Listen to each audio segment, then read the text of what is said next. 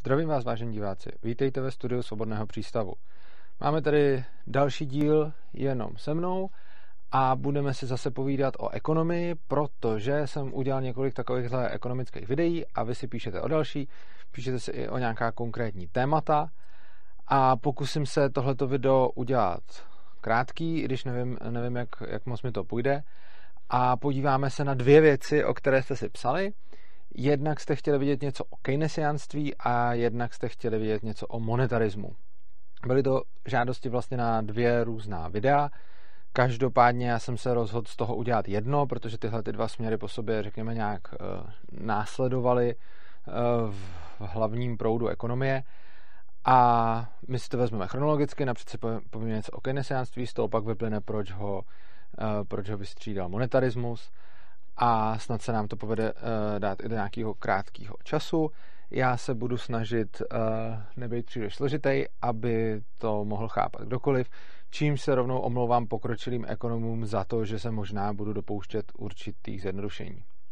Takže, co je keynesiánství? Keynesiánství je ekonomický směr, eh, je pojmenovaný podle Lorda Keynese, který byl jeho vlastně zakladatelem a tento směr eh, získal obrovskou popularitu eh, někdy na počátku 20. století, když byla velká hospodářská, eh, když byla velká hospodářská krize, takže někdy ve 20. 30. letech. A vlastně tenhle ten směr byl tak populární proto, že on vlastně říká, že má lék na nezaměstnanost a tou je inflace vychází z takzvané Philipsovy křivky a Philipsova křivka, jako mimo jiné, Philipsova křivka nám říká, že čím větší je míra inflace, tím méně máme nezaměstnaných. Tohle to vlastně ekonom Philips vypozoroval z nějakého eh, z nějakého ohraničeného období eh, v Británii a udělal z toho eh, obecný závěr, což je mimochodem přesně to, o čem eh, se vlastně vede spor, jak dělat ekonomickou vědu. Zatímco rakouská ekonomie často vychází z praxeologie, s tou vlastně přišel Mízes, a praxeologie je deduktivní metoda, což znamená, že sledujeme lidské jednání a z toho děláme závěry a dedukcím eh, se, se k něčemu dobíráme. A potom až sledujeme reálný svět a koukáme se, jestli nám, jestli nám jako to pozorování reálného světa Eh, jako koresponduje nebo nekoresponduje s tím, eh, co jsme předpověděli, ale primárně nepoužíváme k ekonomickému objevování, vlastně to nám říká ta praxeologie, praxeologie nepoužívá k, e, k ekonomickému objevování to, že bychom pozorovali nějaká data a z nich jsme dělali závěry. Ne, my naopak, eh, my naopak deduktivně si stanovujeme nějaké axiomy, které pozorujeme z reálného světa, konkrétně pan Míze si stavil axiom, že člověk jedná, a z toho odvodil mnoho, mnoho dalších užitečných věcí, byť se zdá, že z takhle Eh, z takhle eh, malého axiomu se nedá vyvodit skoro nic, ale všechny zájemce odkazují na knihu Lidské jednání, kterou napsal právě eh, Ludwig von Mises a v té popisuje strašně moc, strašně moc zajímavých věcí. Oproti tomu většina jiných ekonomických škol, a to určitě keynesiánci a potom i ti monetaristé, o kterých se, o kterých se tady budeme dál bavit, Eh, k tomu nepřistupují tímto způsobem, eh, že by fungovali deduktivně, ale naopak sledují svět, sbírají data a na základě těch dat dělají, dělají nějaké závěry. Eh, tohle to je něco, co má výhodu i nevýhodu. Výhoda takového přístupu je, že když se snažíme nejenom odvozovat věci, ale ještě navíc jako sbíráme data a, a z nich z nich děláme nějaké předpoklady, které si potom ověříme, tak toho můžeme vypozorovat celkem asi i víc. Na druhou stranu to má tu nevýhodu, že to, co vypozorujeme, eh, tak tomu nemůžeme s takovou mírou jistoty věřit.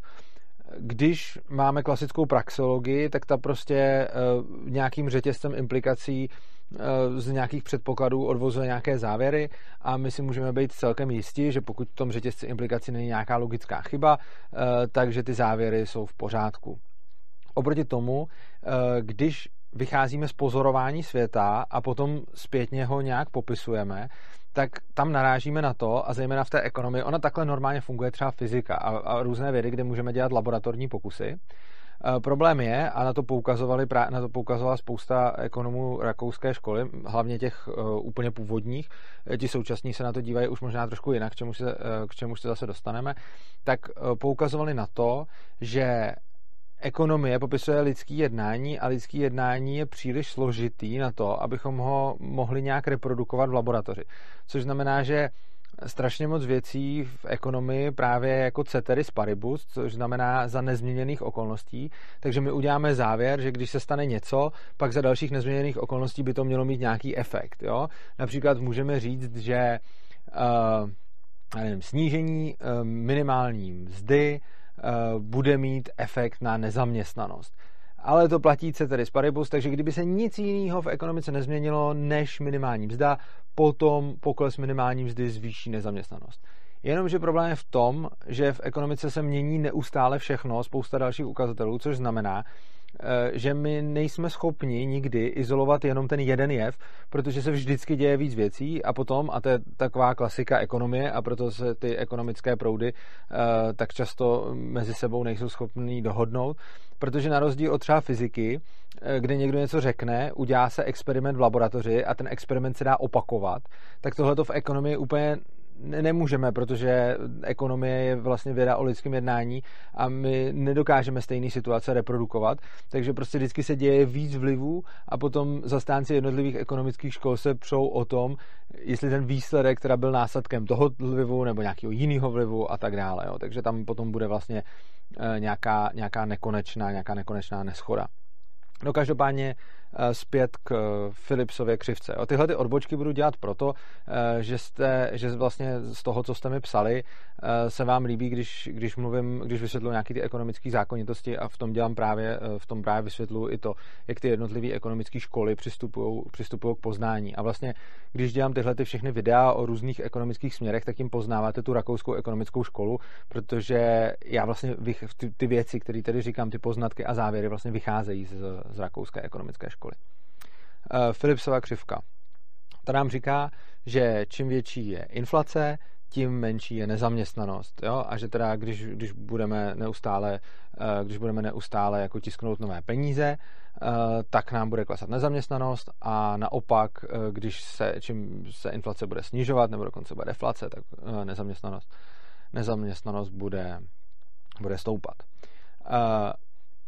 Lord Keynes právě z tohohle toho hodně vycházel a není to samozřejmě celý keynesiánství, není jenom o, o, o Philipsově křivce, to je, mnohem, to je mnohem komplexnější. Každopádně něco takového bylo strašně potřeba za dob uh, té velké recese a když byla velká hospodářská krize a byla celá spousta nezaměstnaných lidí, tak lék na tu nezaměstnanost vlastně bylo něco, co, něco, co lidi poptávali a když Keynes přišel uh, s tímhletím lékem, tak uh, mu mohli utrhat ruce politici všech zemí. A ono nejenom proto, ono to má, uh, ono to má ještě nějaké, ono to má ještě jednu takovou vlastnost, která se politikům hrozně hodí. Obecně keynesiánství je ekonomická škola, která radí politikům, aby hodně zasahovala do ekonomiky. V podstatě Keynes tvrdí, Eh, že vláda je zodpovědná, aby měla zasahovat do ekonomiky, zejména eh, tím, že bude zvyšovat peněžní zásobu a že tím bude ekonomice pomáhat. Eh, v podstatě zastáncem nějakého plánování a to je samozřejmě něco, co se, co se politikům hodí. Jo. Ono mimo jiné, když jste politik, tak chcete něco dělat, proto tam jste. A když k vám přijde Keynesiánec a Rakušan, a mimochodem tady, když říká Rakušan, tak tím myslím, teď reaguju na komentář jeden u předchozích videí, tak tím myslím Rakušan s malým R a myslím tím zastánce rakouské ekonomické školy.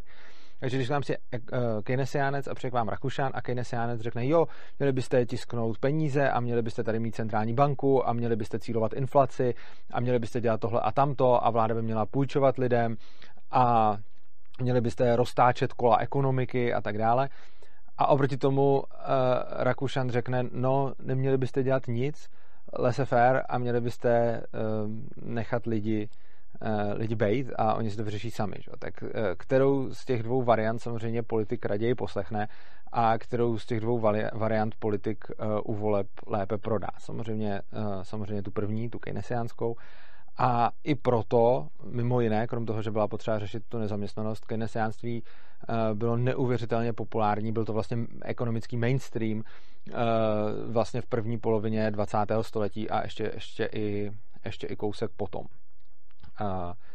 Keynesiánci vlastně říkají, že v momentě, kdy, kdy je nedostatek prostě pracovních míst, nabídky a tak dále, že ekonomika je jako zasekaná, že se, že se hýbe pomalu a že je potřeba ji nějakým způsobem rozproudit. A to rozproudit, typicky keynesiánský řešení je nalejt tam peníze, prostě nějaký helikopter money, prostě nalejt co nejvíc peněz do ekonomiky a když bude hodně peněz v ekonomice, tak lidi budou utrácet a když budou lidi utrácet, tak podnikatelé budou eh, produkovat a když podnikatelé budou produkovat, tak budou zaměstnávat lidi a tak dále.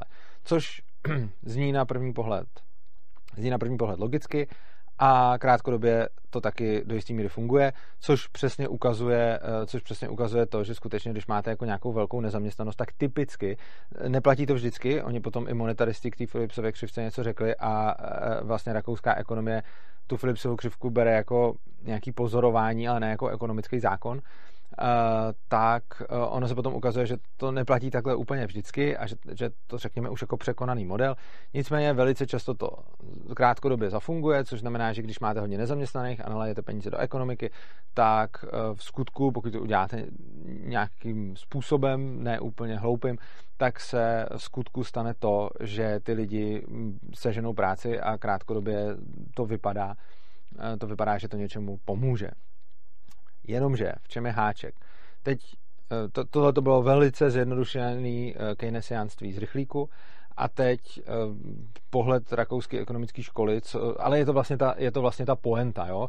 Já se nechci v těchto těch ekonomických videích vyloženě jako babrat do, do úplných detailů, protože zase mám od vás, zase mám od vás zpětnou vazbu, že to bývá někdy příliš detailní a že někdy ty věci vysvětluji jako moc, moc detailně nebo i opakovaně a tak dále. Teď, co na tomhle přístupu spatřuje za problém právě rakouská ekonomická škola, co něm spatřuje za problém já, bych i řekl, co něm je jako za logický problém, protože rakouská ekonomická škola je v podstatě logika aplikovaná na, na ekonomii. No, problém je v tom, že na to, aby jsme mohli spotřebovávat, tak tomu musí předcházet úspory. Keynesiánci si myslí, že když urychlíme nějakým způsobem spotřebu, když těm lidem řekneme, hej, spotřebujte, kupujte, takže to řeší problém ekonomiky. Rakušani říkají ne, než spotřebováváme, tak musíme napřed mít úspory. Není možný nejdřív spotřebovat a pak až spořit. Když Eh, řeknu úplně jednoduchý příklad a pak se samozřejmě od něj oprostíme a budeme, eh, budeme zasahovat dál, ale úplně jednoduše. Představme si nějakou úplně malinkou ekonomiku, třeba nějaký Robinsona, možná zpátkem někde na, na ostrově, nebo i třeba malou vesničku na ostrově, to je jedno. Ale tak já řeknu toho Robinsona, ono, ono, to, ono to pro tu malou vesničku vyjde podobně. Máte Robinsona a Robinson na pustém ostrově tam sbírá jako kokosy ale nemá žádnou rybářskou síť, protože uh, si ji ještě neudělal a rozhodně by se z ryb najet víc než z kokosů. No, jenomže na to, aby si tam prostě chudák Robinson v těch, uh, v těch podmínkách džungle udělal síť, tak potřebuje několik dnů makat na síti a v tu chvíli on nemůže, uh, on nemůže sbírat kokosy. Že? No a tak co, co on může dělat? On uh, si může sbírat kokosy postupně a nesníst je vždycky všechny a dávat si je stranou a tím pádem si uspoří na to, aby potom mohl několik dnů se věnovat výrobě sítě, během který jako není přímo produktivní a nezbírá kokosy, ujídá kokosy z těch zásob, potom si vyrobí tu síť a potom už máme jako dobrý Robinsona, který může jít ze sítí a může prostě mm, může chytat ryby.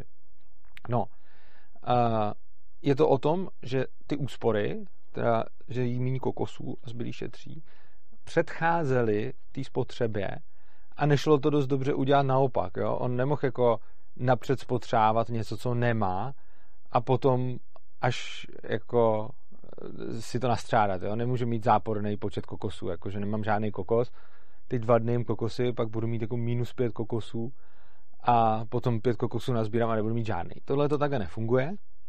Nicméně keynesiánci právě podlehli tomu dojmu, že když budou dělat čachry s penězi, že něco takového v ekonomii fungovat může. Ono se krátkodobě zdá, že jo, ale já teď vysvětlím, v čem je ten problém, co ono se stane potom. Teď to, co budu teď popisovat, je vlastně hospodářský cyklus, teorie hospodářského cyklu z hlediska rakouské ekonomické školy. Já už, jsem to v jednom, já už jsem to v jednom videu vysvětloval, ale myslím si, že tohle je téma, který, který, rád, který rád znovu připomenu.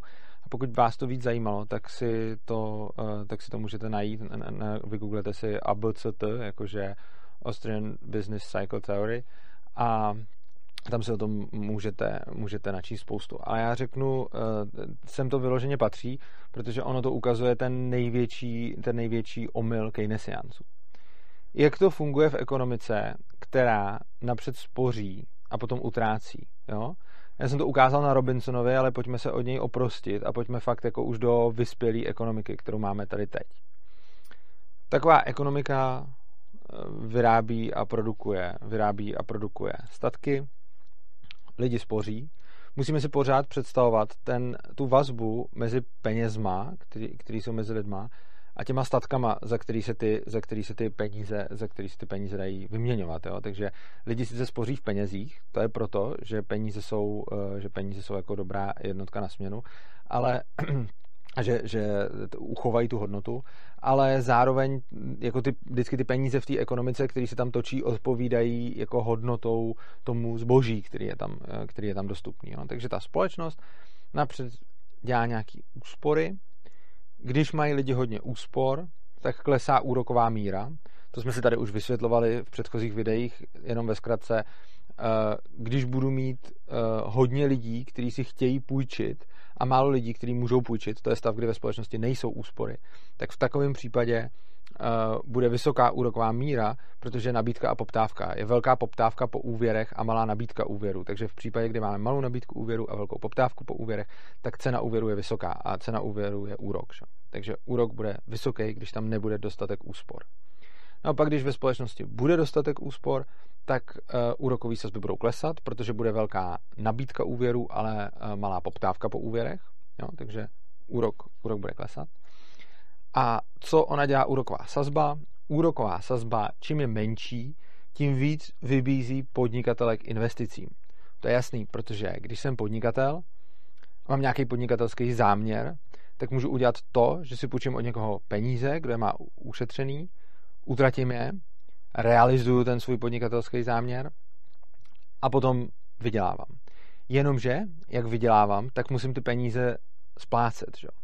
A já jsem si půjčil a musím je splácet i s úrokem.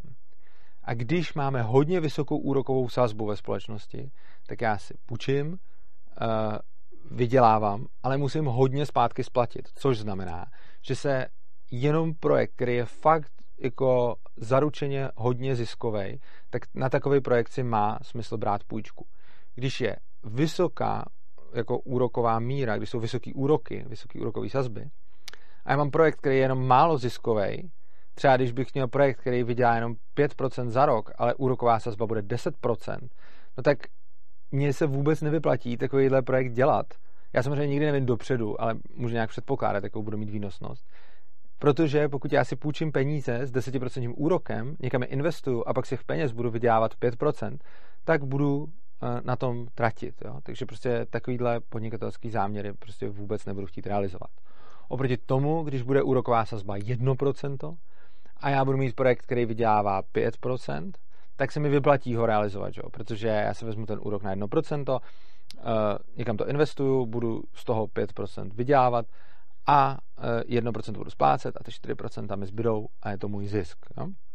Samozřejmě tady mluvím o tom, že mám nějakou, nějak, nějakou podnikatelskou rozvahu a ona samozřejmě já to dopředu nevím, kolik bude vydělávat. Jo? Já, já, já si to můžu nějak myslet, ale, ale nebudu to vědět. Každopádně platí, že čím nižší je ten úrok, tím víc podnikatelů bude mít chuť do toho jít. Jo? Tím, protože ono je to jasný, prostě když si půjčíte milion a budete mít zpátky vrátit milion deset tisíc za rok, tak to udělá mnohem víc lidí, než když si půjčím milion a mají zpátky vrátit jako 1,2 milionu třeba příští rok. Jo. To, to, to dává smysl. Prostě zase nabídka, poptávka. Čím levnější je ta služba, tedy poskytování úvěru, tak tím víc lidí si ten úvěr bude brát a bude, bude investovat. Tohle je zatím jasný. Co ono se stane potom v takovéhle zdravé ekonomice, kde napřed lidi uh, si uspořili, tím klesly úrokové sazby, podnikatelé začali investovat uh, a, a tvořit, že jo? takže vzniklo spousta, vzniklo spousta nových podnikatelských projektů. A co udělali ty lidi s těma úsporama? No jdou k těm podnikatelům a nakupujou. Že jo? teď nakupujou a oni zase eh, tím pádem se jim snižují ty úspory, tím pádem úroková sazba, sazba se klesá a zase to dává postupně signál podnikatelům, hej, ty už zase není tolik úspor, lidi zase něco nakoupili, jo, tak, tak ty brzděte s tím pokrokem, eh, lidi se zase našetří a pak budou kupovat. Jo. Krásný model zdraví ekonomiky. Rakouský model, krásný, mísesovský zdraví ekonomiky podle praxologie. Tak, ale co když nám do toho přijou ty keynesiánci, když přijdou keynesiánci, tak politici řeknou, všem půjčujte peníze za úplně minimální úrok a napumpujte do ekonomiky co nejvíc peněz, ono to dá lidem zaměstnanost. A krátkodobě mají skutečně pravdu, protože co ono se stane? Máme nějakou hospodářskou krizi, jsme prostě ve světě, který byl zmítaný válkou, teď všechno v háji, prostě spadly burzy, jo, všechno, všechno špatně, všichni krachujou, takže lidi jsou nezaměstnaní a přijde nějaký hrdinský keynesiánský zachránce a řekne, hele, máme málo peněz v ekonomice, máme málo úspor, takže jsou vysoký úroky a když jsou vysoký úroky, tak podnikatelé nechtějí jako dělat moc, moc podnikatelských projektů, takže my to můžeme pomalu nakopnout. Jo? My můžeme udělat to, že do té ekonomiky ty peníze naléme, prostě natiskneme Zase není to takhle jednoduchý. Tady v kanálu naleznete video o tom, jak ty peníze skutečně vznikají. Je tady video o frakčním bankovnictví, eh, kde vlastně, kde vlastně popisujeme, jak, eh, jak, jak, to je. Není to tak, že by jako stát přímo jako tisknul takovýto kvantitativní uvolňování, že prostě by centrální banka přímo lila peníze do ekonomiky, což se teď nedělá. Eh, peníze do ekonomiky se teď lejou skrz komerční banky, ale jak říkám, o tom je tady, o tom je tady celý jiný video a vznikají půjčkama, no. ale to je, to je teď vedlejší. Prostě stát nějakým způsobem zvýší objem peněz v ekonomice, což znamená, že najednou se sníží úroková sazba. Jo? On to ten stát často přímo takhle udělá, že centrální banka prostě sníží úrokovou sazbu a e, tím pádem potom, e, tím pádem potom komerční banky můžou dál půjčovat za menší úrokovou sazbu, protože oni si od e, té centrální banky půjčují za málo. Často se teď v posledních letech setkáváme s tím, že ta úroková sazba je nula. Jo? Pozor, je to úroková sazba ne za kterou my přijdeme do banky a vezmeme si úvěr, to by, to by jako takhle to nefunguje. Je to úroková sazba, za kterou centrální banka půjčí komerčním bankám. Jo? Takže když centrální banka půjčuje prostě za úrok 2% komerčním bankám, tak komerční banky ty peníze potom půjčí lidem s nějakým vyšším úrokem. Nicméně teda, když centrální banka půjčí komerčním bankám s úrokem 0%, tak ty uh, komerční banky potom půjčují s nižším úrokem, což znamená, že obecně vzniká víc úvěrů, uh, protože klesly úrokové sazby. Jo? Takže keynesiánci řeknou, snižme úrokové sazby, jo, co, což oni udělají právě proto, že tohle to by třeba nešlo, Eh, kdyby jsme měli nějaký bitcoin nebo kdyby peníze byly krytý zlatem. Protože tam není nikdo, kdo by mohl rozhodnout o tom, snížíme úrokovou sazbu. Jo? Protože v momentě, kdy máme nějaký svobodný peníze, které jsou buď zapsané v blockchainu, nebo je to zlato, nebo něco takového, tak prostě najednou nikdo nemůže snížit úrokovou sazbu. V případě zlata maximálně by našel nějaký zlato, ale tak to se snaží všichni a moc dobře jim to nejde. A eh, v případě Bitcoinu to nejde vůbec, protože když jsou to takovéhle kvalitní peníze, Eh, ať už krytý zlatem nebo třeba nějaký kryptoměny, tak tyhle ty kvalitní peníze mají tu vlastnost, že tam ne, neexistuje někdo, kdo by tam seděl na nich a mohl by říct, hele, teď zvýšíme objem těch peněz, nebo teď snížíme úrok. Proč? Protože úrok normálně odpovídá nabídce a poptávce po úvěrech. Čím větší je poptávka po úvěrech, tím stoupá úrok a, a naopak. No, jenomže my tady máme centrální bankovnictví, máme tady nekrytý peníze a keynesiánec může říct, snižíme úroky, takže centrální banka sníží úroky, třeba ty jsou na nule, komerční banky poskytují levné úvěry, spousta podnikatelů si ty úvěry bere a dělají svoje podnikatelské záměry. Což je hezký na první pohled, protože zaměstnávají ty lidi, takže tím jako klesá ta nezaměstnanost, což se děje víceméně tak nějak to, co, co právě ty keynesiánci předpokládali jenže ouha, ono to, uh, ono to bohužel, um, ono to bohužel uh, má své úskalí, protože co se stane potom? Všichni ty podnikatelé šli do celé spousty podnikatelských záměrů, ale nejenom do takových těch úplně nejvíc safe, který měli, ten, uh, který měli jako předpokládaný zisk vyšší, než byla úroková míra. Ne. Oni šli do všeho možného. Oni prostě uh, oni, si, oni prostě dělali i takový podnikatelský záměry, realizovali, u kterých neočekávali tak velkou ziskovost, a protože to třeba nebyly věci, které byly tak úplně nutně v tu chvíli potřeba, ale protože byly nízké úrokové sazby, tak si řekli, jo, to, to, to stejně dá. V podstatě ty keynesiánci vyslali do ekonomiky skrz tu úrokovou sazbu signál a ten signál říká, hej, je dost úspor, lidi drží prachy, lidi sedí na penězích, takže jim můžete teď prodat lecos. Jo? Nízká úroková sazba, snížený úrokový sazby znamená, hele, eh, vysíláme do ekonomiky signál, je tady dost peněz. Dobrý. Tak jo, vyšel se signál do ekonomiky, že je tady dost peněz, lidi dostali zaměstnání, nabízí se zboží na trhu a ejhle, ono tam ale dost peněz není, protože celý to nezačínalo na tom, že jsme napřed postupně naspořili. Ono to celý začínalo na tom, že jsme měli holej zadek a někdo začal do ekonomiky pumpovat peníze. Jenomže to byl v podstatě jako milný signál k těm podnikatelům, že mají podnikat. A ono skutečně se stalo to, že jakoby rozjel se pokrok, roztočily se kola ekonomiky na chvilku, jenomže potom to všechno zboží, který je vyprodukovaný, eh, ty lidi ne, nemají, nemají jak kupovat, protože ve skutečnosti tam nebyly úspory. Jo? My, si musíme, my si musíme vlastně uvědomit tady tu hrozně důležitou, tady tu hrozně důležitou věc, že peníze jako takový jsou jenom prostředkem směny a oni nevytvoří žádnou hodnotu. Když se jich do té ekonomiky přileje víc, tak oni tam nevzniknou žádný úspory. Ona tam vznikne jenom iluze o tom, že jsou tam úspory. Jo? Ty úspory reálně znamenají, že jsou něčím pokrytý. Jo? Úsporu můžu mít v penězích, ale moje úspora taky může mít to, že budu mít někde postavený barák, jo? který někdo může potom využít. Úspora může být to, že budu mít někde auto, že někde budu mít prostě nějaké hodnoty, jo? že někde budu mít třeba zaparkovaného veterána, že jo, prostě takovéhle věci. To jsou úspory, anebo to můžou být v penězích, ale prostě vždycky ty peníze, které jsou na účtech, účtech těch lidí, tak oni je používají k tomu, aby za ně kupovali ty věci potom nakonec. Jo? Takže když jsou tam jenom ty peníze a nic jiného, tak ona tam žádná hodnota nepřibyde. A i když jsme těm lidem dali jako ty peníze, tak jsme jim nedali ty skutečné úspory, které by tam měli. A e, ten problém je potom v tom, že jsme vlastně těma penězma, tím, že jsme je tam přidali, do té ekonomiky vyslali signál, že tady jsou úspory. A nejenom jako úspory peněz, že jsou tam úspory jako věcí, že jsou tam materiální úspory, které tam ale ve skutečnosti nebyly. No a potom přesně nastane ten problém, že ty lidi nekupujou, případně, že se nějaký statek strašně moc nadhodnotí. Jo. Ono se v podstatě začne tím, že se nadhodnotí ty peníze, takže se potom kupují, potom e, na akciových trzích se, se kupuje a e, dopadne to třeba jako byla hypotéční bublina a tak dále. Tenhle ten cyklus uh, vlastně líp popisuju uh, v tom videu, kde, kde, mluvím, kde mluvím přímo o tom hospodářském cyklu. A tady ho popisuju z toho důvodu, že tím vysvětluju, na co potom naráží keynesiánská uh, jako ekonomie. Naráží na to, že ono to nějakou chvíli hezky funguje, ale potom přichází problém.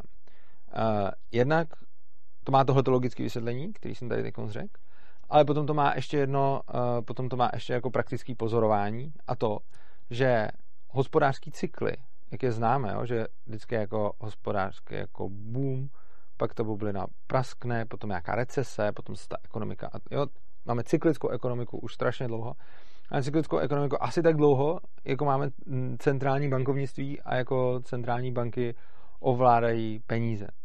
Dřív byly taky krize ekonomické, ale ty ekonomické krize byly spojené s nějakým reál, s nějakou reálnou věcí, která se na světě dělá. Jo. Takže třeba byli jste ve středověku a teď v Irsku splesnivily brambory, nebo někam přišly kobylky, nebo prostě byla nějaká nemoc, nebo prostě se neurodilo, jo, bylo sucho, v, moc vody, nebo cokoliv takového. Pak bylo třeba málo jídla a z toho byla ekonomická krize. Jo. A tam to bylo jasný, prostě zasadilo se, bylo to nějaký blbý, na podzim se málo sklidilo a pak přišla ekonomická krize, protože lidi neměli co jíst. Jo. To, to, to dává celkem smysl.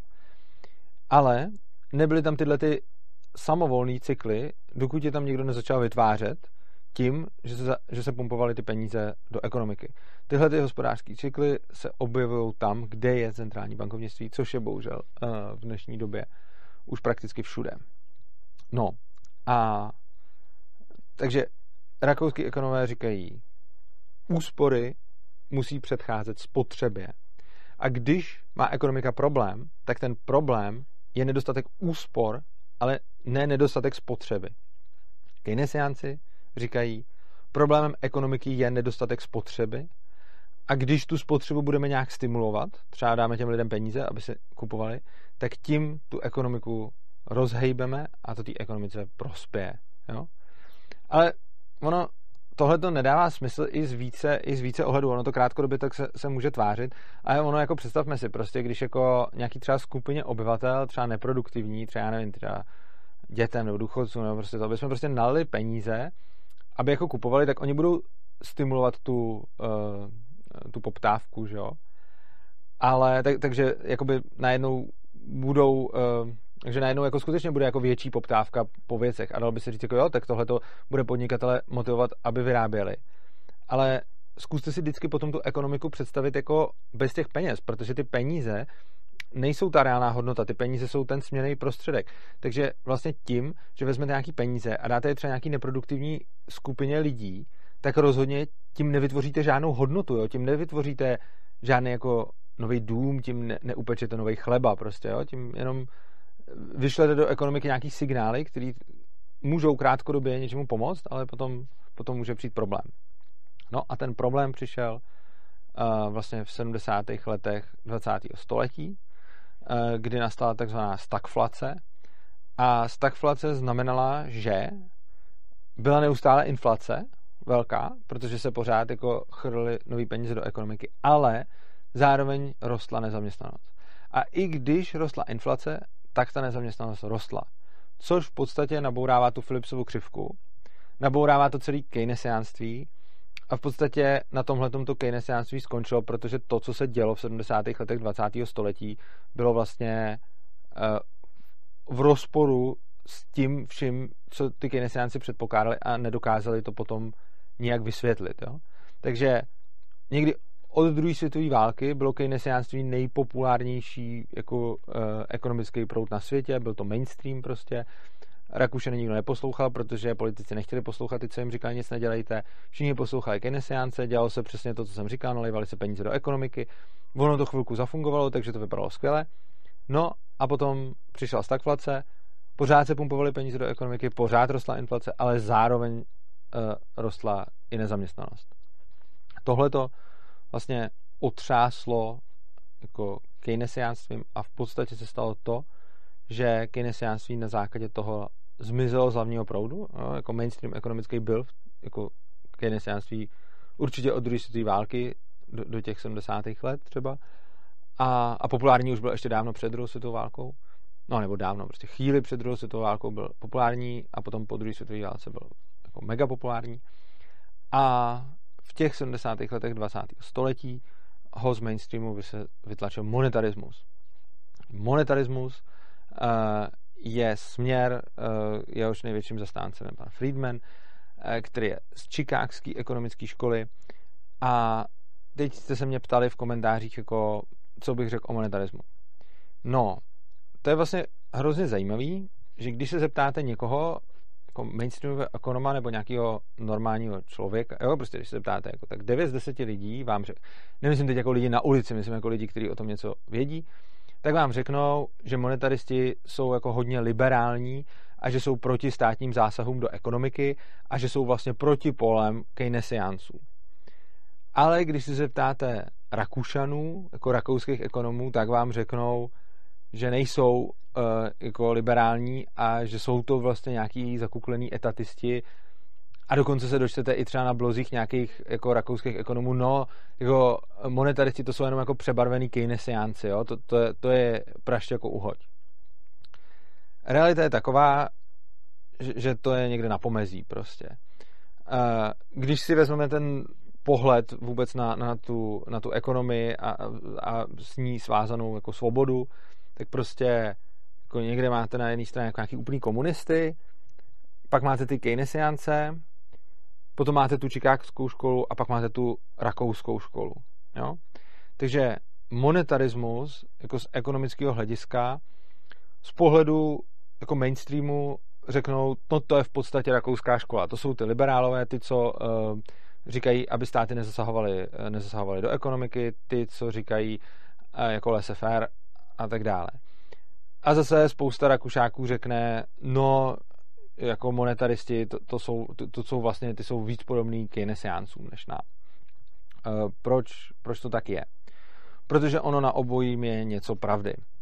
Uh, monetaristi přicházejí s tím, že uh, ty vlastně vystřídali, vystřídali ty Keynesiánce v tom, uh, v tom hlavním proudu, když ty Keynesiánci nebyli schopni vysvětlit tu stagflaci, tak monetaristi vlastně říkají, jako oni jsou proti tomu, aby centrální banky pumpovaly ty peníze do ekonomiky a tím jako stimulovali, tím jako stimulovali tu poptávku. Jo.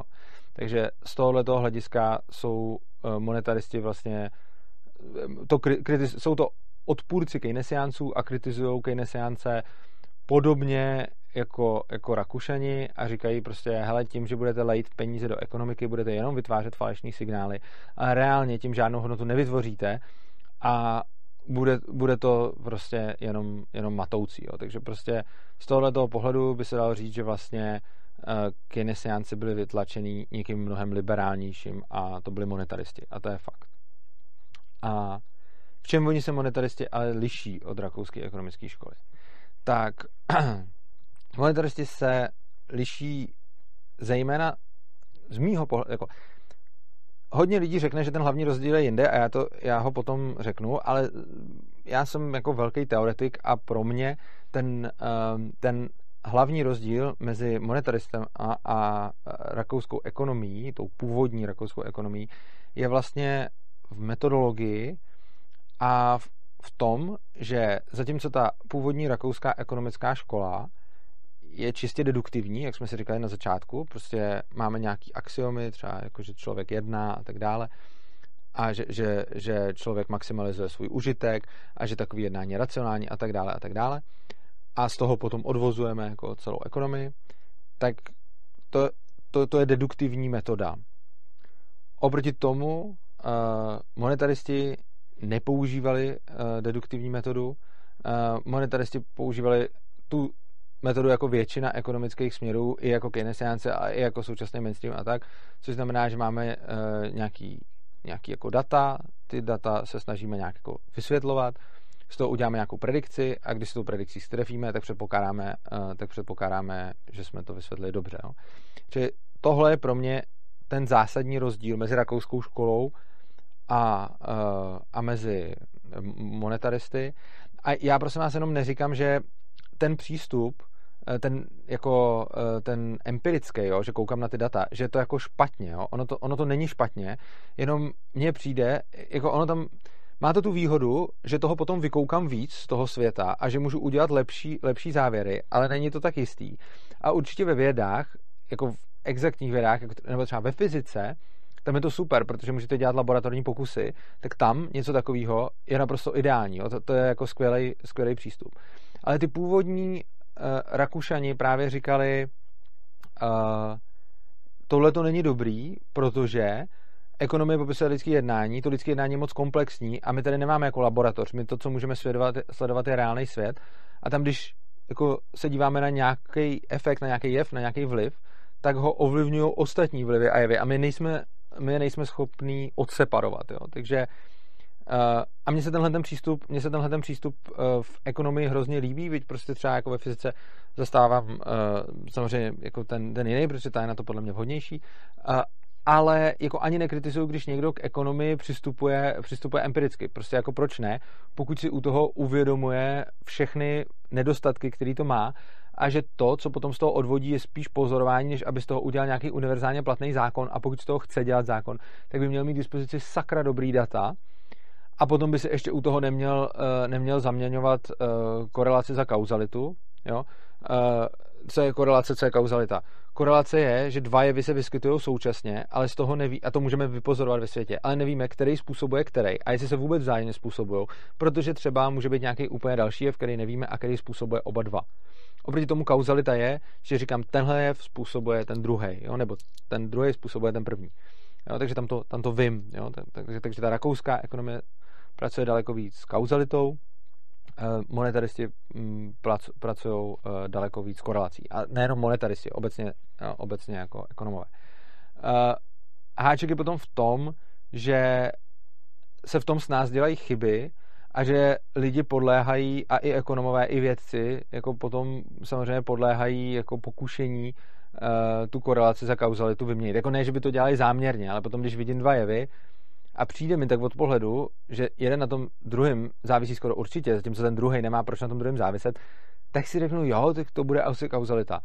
A bohužel potom uh, do té ekonomiky ale nezasahují jenom vědci, do té ekonomiky potom zasahují především politici a tam už jako uh, nějaká korelace, kauzalita, to je jedno, hlavně když se to dá použít uh, na nějaký billboard a volební slogan. A tam potom už tohle to lidi nezajímá. Takže uh, ten empirický přístup je podle mého názoru s nás zneužitelný, což v ekonomii je podle mě větší problém než v jiných vědách, protože tu ekonomii často uh, s ní často právě nějak, uh, s ní často nějak operujou, operujou politici. Jo. Takže tohle je vlastně něco, co mají monetaristi společného s Keynesiancema a se spoustou dalších ekonomických škol. A oproti tomu praxeologie Mízesová to, tenhle ten způsob přístup k ekonomii úplně zavrhuje. Musím dodat, že jako moderní zástupci rakouské ekonomické školy, jako dnešní, se tomu jako nebrání té empirie, jo, a oni, a, a je, je, teď takový, pokud jsem pochopil, jako trend, že, že říkají prostě, hele, jako nemůžeme se úplně bránit jako nějakým matematickým modelům a, a tak. E, prostě praxeologie je fajn, ale teď tím můžeme začít doplňovat e, nějakým, nějakým dalším pozorováním, když k němu tak budeme přistupovat. A jako OK, to je pravda. E, na druhou stranu v těch 70. letech, kdy jako keynesiánství vystřídal monetarismus, tak tam tehdy ještě jako ty zástupci té rakouské ekonomické školy tenhle ten přístup úplně neměli. To se začíná popularizovat až až později. No a e, další, jako třeba velký rozdíl e, je potom samozřejmě, že z toho vyplývají nějaký, že z toho vyplývají nějaký následky, zatímco třeba e, Mises říká, že peníze nejsou neutrální vzhledem, vzhledem k ekonomice, což znamená, že te, někdy kdysi dávno přišel, já teď nechci kecat, myslím, že to byl David Hume, tak ten přišel s, s teorií neutrality peněz, jo, už úplně dávno, jo, ten, ten, ten je ještě starší než tady uh, Keynesiánci, než rakouská škola a tak dále. A ten vlastně, ten, ten řekl, že peníze jsou vlastně neutrální k ekonomice, což znamená, že když bude víc peněz, tak se nic moc nezmění, jenom se změní ceny, ale to, co se reálně v té ekonomice děje, to neovlivňuje. Tahle ta teorie myslím, že pana Huma, a doufám, že jsem ji nepřisoudil, eh, doufám, že jsem ji nepřisoudil někomu, někomu špatně, tak tahle teorie o neutralitě peněz eh, se časem ukazuje jako nepravdivá, eh, protože oni ty peníze, neutrální by to bylo v případě, že by ty peníze přibyly všude jako naraz. To jsme si tady taky popisovali. Kdyby v nějakých předchozích videích, kdyby vlastně všem lidem do peněženky na účet přibyl, jako se ty peníze vynásobily stejnou konstantou, třeba by měli všichni najednou desetkrát víc peněz a všechny dluhy by teda eh, byly najednou desetinásobný, eh, všechny hodnoty na účtu by byly desetinásobný, všechny hodnoty peněz by byly desetinásobný, všechny platy by byly desetinásobný, všechny smlouvy, kde jsou peníze, by se jako tato násobilo deseti, všechny ceny by se desetinásobily, tak by se potom nestalo nic a to by byly peníze skutečně neutrální. Jenomže potom jako Mises ukazuje, že to takhle není Eh, protože ty peníze takhle do ekonomiky nepřibývají a že se za tohohle toho předpokladu by jako neutrální byly, ale oni tam přibývají nerovnoměrně, což znamená, že neutrální nejsou, což znamená, že ta inflace přesunuje bohatství od jedných druhým. No a v čem se liší právě rakouský ekonomové od monetaristů je, že i monetaristi, i rakouský ekonomové říkají, že peníze jsou v krátkém časovém horizontu, že nejsou neutrální, ale monetaristi říkají, že v dlouhém horizontu moneta, eh, neutrální jsou a rakouský ekonomové říkají, že peníze nejsou neutrální ani v dlouhém horizontu, že to prostě jako nějaký, nějaký ekonomický statek.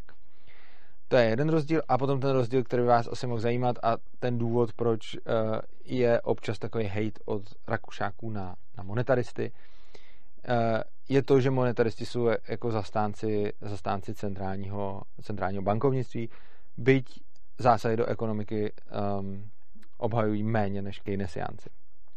Tak. To jsme měli nějaký takový jako letem světem přehled uh, keynesiánství, monetarismu a pohledu rakouské ekonomické školy na to. A já bych ještě řekl jednu takovou věc, kterou já si o tom myslím na závěr. Já jsem vlastně rád, že tady monetarismus a čikákská škola v těch 70. letech 20. století byly. Proč? No, určitě ne proto, že bych si přál, aby uh, zastoupil po keynesiánství ten, to místo v mainstreamu někdo jiný než Rakušani. Já bych si samozřejmě nejvíc přál, kdyby prostě v 70. letech 20. století najednou se mainstreamem stali, stala rakouská ekonomie a kdyby teď se všude na ekonomkách vyučovala rakouská ekonomie a kdyby jako laissez-faire a nepotřebné státní zásahy byl jako teď mainstream. To by byla krása, to, to, by se mi, to by se mi moc líbilo. A někteří Rakušani právě tvrdí, že je škoda, že čikákská škola a monetaristi vlastně zasedli ten trůn po, mm, po keynesiancích, protože, uh, protože jako vzali to místo rakouské ekonomické školy. Já si tohleto úplně nemyslím z toho důvodu, že rakouská ekonomická škola uh, by ten trůn na něj stejně neusedla, protože ona se politikům hrozně blbě prodává. Jo. To, je, to je její velká nevýhoda, protože ona vlastně říká politikům hlavně nic nedělejte a nezasahujte. A dokonce jim i říká, jako zrušte centrální banky, což už politici vůbec nechtějí slyšet. A myslím si, že kdyby eh, tehdy Čikákská škola a monetaristi nebyli a kdyby tenhle ten prout nevzniknul, tak by to stejně neznamenalo to, že by najednou v té době a v těch mm, jako v té mm, politické situaci, která tehdy byla a která byla dost jako, řekněme, jako levicová a socialismus jako hodně frčel, tak eh, že v takovéhle situaci eh, by zrovna rakouská ekonomická škola eh, dostala, dostala prostor. Já si naopak myslím, že kdyby to nebyly monetaristi, tak by ten prostor dostal možná ještě někdo horší. Já si netroufám, já si netroufám uh, jako typovat kdo, ale podle mě je jako dobrý, když existují různé směry, které třeba nejsou tak radikální, protože z hlediska nějakého mainstreamu jsou monetaristi méně radikální než Rakušani. A proto je za mě dobrý, že existují, protože uh, můžou lidi postupně dostat k těm myšlenkám, aniž by je trigrovali. Můžou postupně kritizovat uh, ty keynesiánský modely, aniž by ty lidi na ně byli rovnou a priori naštvaný, jako často na Rakušáky. Protože když někam přijdete s tím, že jste zastáncem jako rakouské ekonomie, tak uh, tak často to ty lidi, kteří jako ví, o co se jedná a třeba to nejsou úplně, úplně jako fandové, tak je tím, tak, tak jste rovnou za radikály nebo extrémisty. Oproti tomu eh, ta čikákská škola je pro mainstream daleko, daleko akceptovatelnější, takže to, co se to, co se tehdy, tehdy stalo, považuji za relativní úspěch, i když bych samozřejmě za mnohem větší úspěch považoval, eh, kdyby se tím mainstreamem, kdyby se tím mainstreamem stala, eh, stala rakouská ekonomická škola. Tak, to máme pro dnešek všechno. Myslím, že jsem se vešel do hodiny, což je, což je super, to jsem, to jsem měl i v plánu. Já vás poprosím, aby pokud vám tohleto video ně, něco dalo, abyste ho šířili, abyste ho doporučili, aby pokud máte známý kamarády, kteří se zajímají o ekonomii, který, který by třeba tohleto, tohleto téma mohlo zajímat, tak jim to určitě pošlete. Šiřte to na sociálních sítích, určitě máte nějaké svoje účty, tak když to tam dáte, tak třeba si to někdo všimne. Uh, tím, že budete tenhle ten kanál a jeho obsah šířit, tak se obecně myšlenky svobody dostanou k mnohem více lidem. Lidi budou ty videa sdílet a tím, jak je budou sdílet, tak se dostanou do vyšších míst ve vyhledávačích a budou se víc nabízet lidem v YouTube algoritmech k tomu, na, na co chtějí koukat po tom, co dokoukali. Takže šiřte to video, kde můžete. Tím nás můžete namotivovat dál pracovat, zároveň tím, když budete odebírat náš kanál, pokud nás ještě neodebíráte, prosím, klikněte tady na odběr, pokud se vám tenhle ten obsah líbí. Eh, nás to bude motivovat k další tvorbě. A v neposlední řadě, pokud chcete pomoct ještě víc, eh, můžete nás podpořit. Eh, jsme nezisková organizace, Svobodný přístav, a nezisková znamená doopravdy neziskovka, která teda nebere žádný peníze od státu, nebere žádný peníze od Evropské unie. Chceme jenom ty peníze, které nám chtějí lidi dobrovolně dát. Rozhodně nemáme zájem o žádný peníze, který někdo někomu uloupil a nechceme peníze od lidí, kteří nám je dát nechtěli. Takže prosím vás, kteří se na nás teď koukáte, pokud vám to, co děláme, připadá přínosný, pošlete nám peníze, dole pod videem najdete eh, bankovní spojení, bitcoinovou a litecoinovou adresu a pokud nás chcete podpořit úplně nejvíc, tak je tady dole taky adresa opristavu.urza.cz, kdy si můžete přečíst, jak nás můžete začít pravidelně podporovat na měsíční bázi. I malinká podpora, jakkoliv malá, kterou nám budete zasílat měsíčně, nám pomůže protože můžeme potom plánovat, můžeme potom nějakým způsobem vědět, jakou si můžeme dovolit nakupovat eh, techniku, eh, do, do čeho můžeme investovat čas, do, do čeho můžeme investovat eh, lidi prostě, jaký můžeme, jaký můžeme tvořit akce, jako třeba konference a podobně. Takže budeme moc rádi, když nám, eh, když se stanete našima, našima pravidelnýma přispěvatelema, čímž mimo jiné eh, ne sponzorujete jenom jako videa a konference, ale taky to, že eh, se nechávám zvát různě do škol, kde přednáším, jezdím takhle po celé republice, takže mm, tím, předná, tím myšlenky nějaký rakouské ekonomické školy a anarchokapitalismu předávám i studentům a dospívající mládeži, což považuji za, což považuji za extrémně důležitý. A samozřejmě, eh, protože školy mě za tohle to nemůžou platit, eh, tak to dělám nějakým způsobem na svý náklady, respektive na vaše náklady, který, eh, který mi posíláte. Takže já vám za to moc děkuju. Posílejte peníze, linkujte, lajkujte, komentujte, sdílejte. Každá z těchto těch věcí, i ta, která trvá prostě pár vteřin, jak tím můžete vy osobně pomoct tomu, aby se tyhle ty myšlenky šířily po světě. Takže já vám děkuji za pozornost, mějte se krásně a uživejte si života.